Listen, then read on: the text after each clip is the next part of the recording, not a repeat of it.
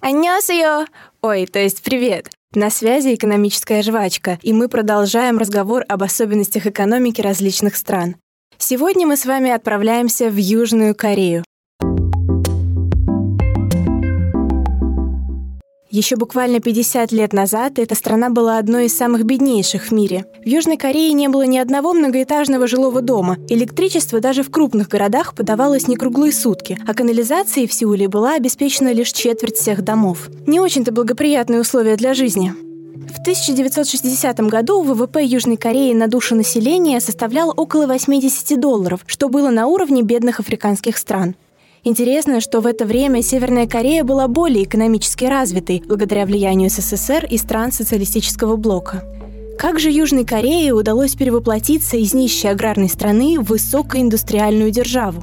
Экономическое чудо Кореи начинают отсчитывать с прихода к власти военного генерала Пак Чон Хи в 1961 году. О своем правлении бывший президент Южной Кореи говорит так. «У меня было такое чувство, будто я принял дела обанкротившейся фирмы. Президент Пак Чон Хе объявил о проведении пятилетних планов, в результате чего ВВП страны стремительно увеличивался с каждым годом.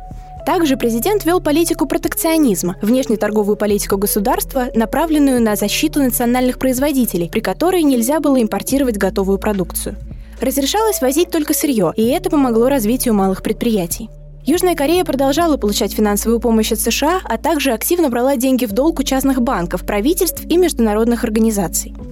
В 60-е годы Южная Корея не имела собственных крупных фирм, поэтому было решено создавать их искусственно. Такие конгломераты получили название «Чеболь». Они находятся в собственности определенных семей и контролируются государством.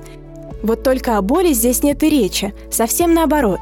Уже в 1998 году чеболи составили практически половину, а именно 46% продаж в Южной Корее в промышленной области. Многие фирмы, созданные еще в 60-е, например, всем известный Samsung, продолжают действовать и сегодня. Эта компания начинала свое производство с рисовой муки, продолжила чипсами и электронными девайсами и в настоящее время производит даже корабли. Кстати, Samsung – подрядчик на стройке самого высокого здания в мире – Бурдж-Халифа. Эх, работа в такой крупной и богатой компании, да еще и в главном офисе в Сеуле, звучит как мечта – но на самом деле работа в Южной Корее – это то еще испытание. До 2018 года в стране официально действовал 11-часовой рабочий день и один выходной в неделю, то есть люди работали по 68 часов в неделю. Сейчас максимальное количество рабочих часов в неделю сократили до 52. Для сравнения, в большинстве стран это число не превышает 40 часов. Над чем же так усиленно трудятся корейцы – в экономике Южной Кореи значительная часть уделяется производству товаров на экспорт. В 2021 году он составил 644 миллиарда долларов, что является рекордом за всю историю страны. И это в условиях пандемии коронавируса. Главными направлениями производства являются автомобилестроение, производство судов и электроники. Интересный факт. Немаловажную роль в развитии экономики играет индустрия корейской популярной музыки – кей-поп – только одна группа BTS набирает не миллионы, а миллиарды просмотров на своих музыкальных клипах. Их популярность настолько масштабна, что она стимулирует туризм и интерес к корейской моде, еде, фильмам и телепрограммам. Согласно результатам исследования, проведенного Корейским институтом культуры и туризма, вклад BTS в экономику страны составляет около 5 миллиардов долларов.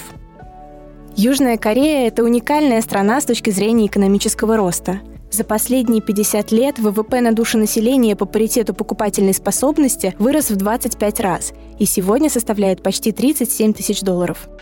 Сейчас Корея – высокоразвитая страна, член Большой Двадцатки, 11-я экономика мира по размеру. Как показывают исследования, экономика Южной Кореи стремительно развивается, и будем надеяться, что она будет и дальше совершенствоваться. С вами была экономическая жвачка. До новых встреч!